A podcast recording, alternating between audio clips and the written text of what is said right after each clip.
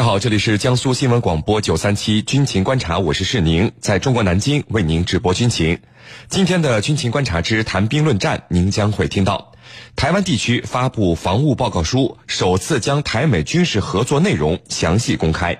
此外呢，我们还将和您关注台湾地区空军 F 十六微型战机升级完成，扬言歼二零都不是对手。我们的军事评论员稍后将会为您详细解读。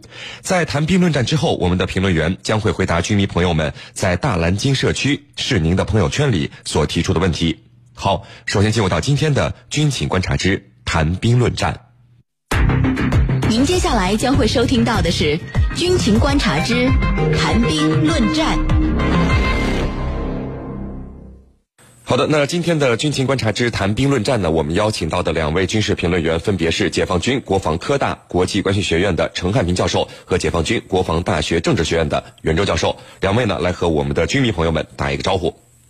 军迷朋友们，大家好，我是陈汉平。听众朋友们，大家好，我是袁周。好的，我们来看到今天的第一条消息：台湾地区防务部门二十六号发布了二零一七年防务报告书。那么，这是民进党执政以后第一本防务报告书，并且呢，首次将台美军事合作台面化，公开证实了美国和台湾地区多年来已实施部队层级的交流协作训练和观摩操演。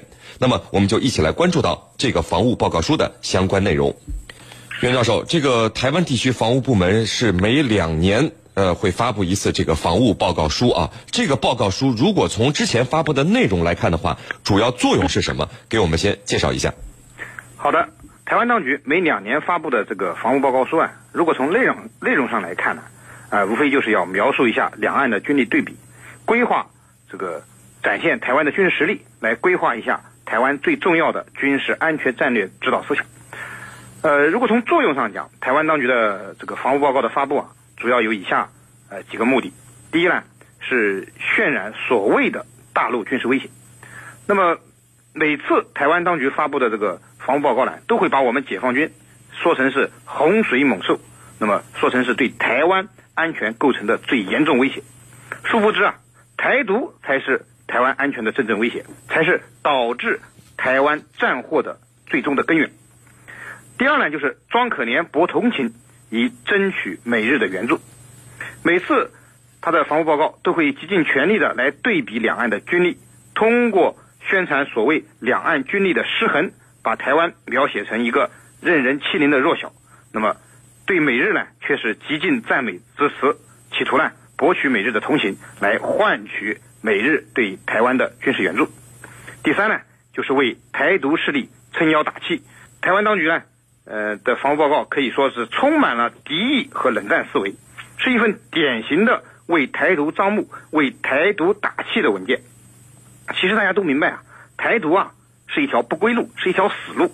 但是呢，台独分子就是知其不可为而为之，那么还要绑架上台湾的民众。但是台湾民众也不傻。他们也知道，以目前台湾的实力，要走台独，要引发战争，那么只能是死路一条。所以啊，现在台湾的青年都不愿意去当兵啊，不愿意去为台独分子充当炮灰。那么台湾当局呢，现在就拿出这份防务报告，其实呢也是要混淆视听，要哄骗广大民众去为台独卖命。啊，石林，陈教授。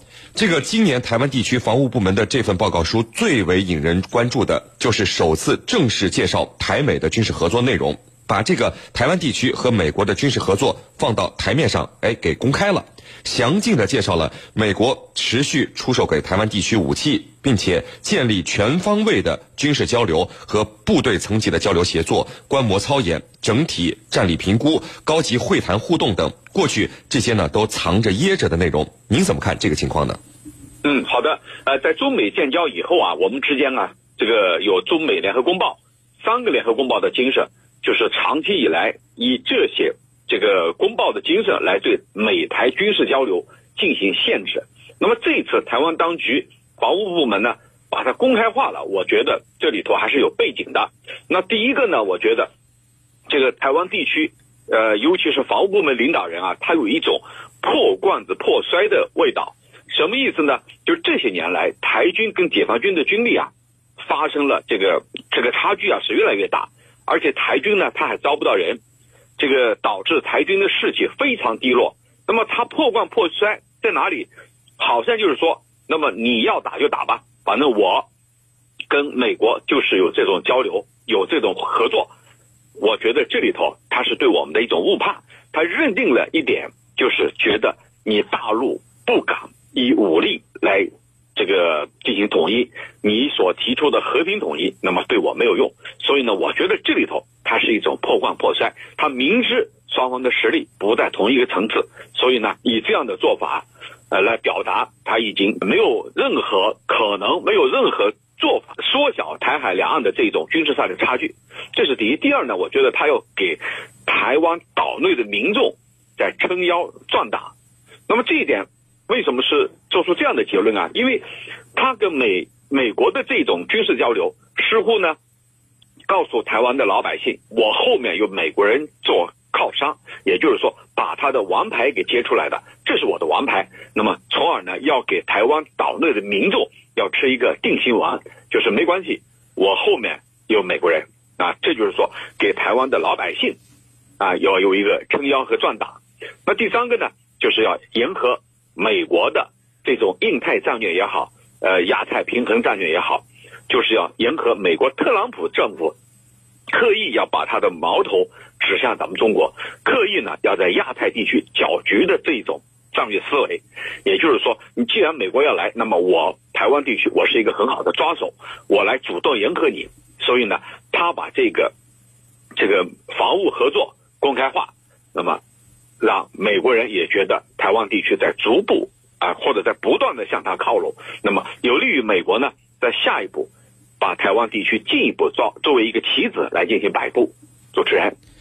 好的，袁教授，这个台湾地区防务部门的这份报告书里称，台军将以所谓的创新不对称的作战思维，研发以预期外的装备，使对方难以预测或防范的战术战法来对抗解放军。那么，根据您的分析，会是什么样的不对称的作战思维？又会有什么我们意料之外的新装备在未来可能会出现呢？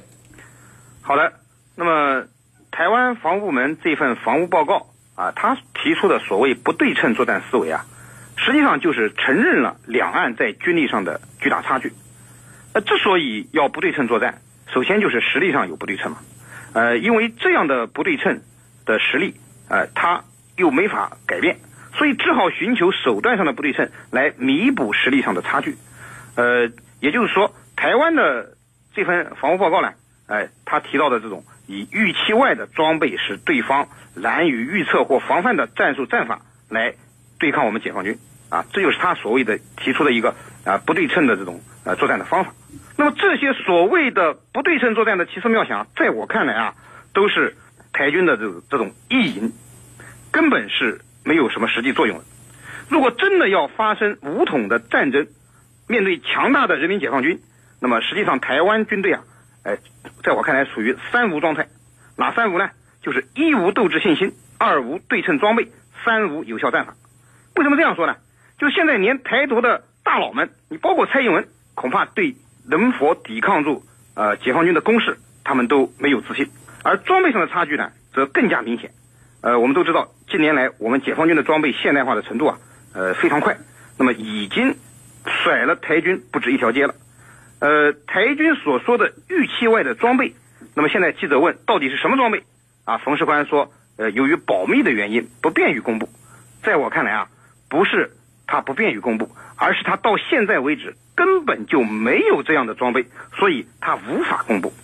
那么至于应对措施，从台军近年来的演习和他的这个防务报告来看，实际上他只有一条，就是投靠美国，让美国来为其充当炮灰。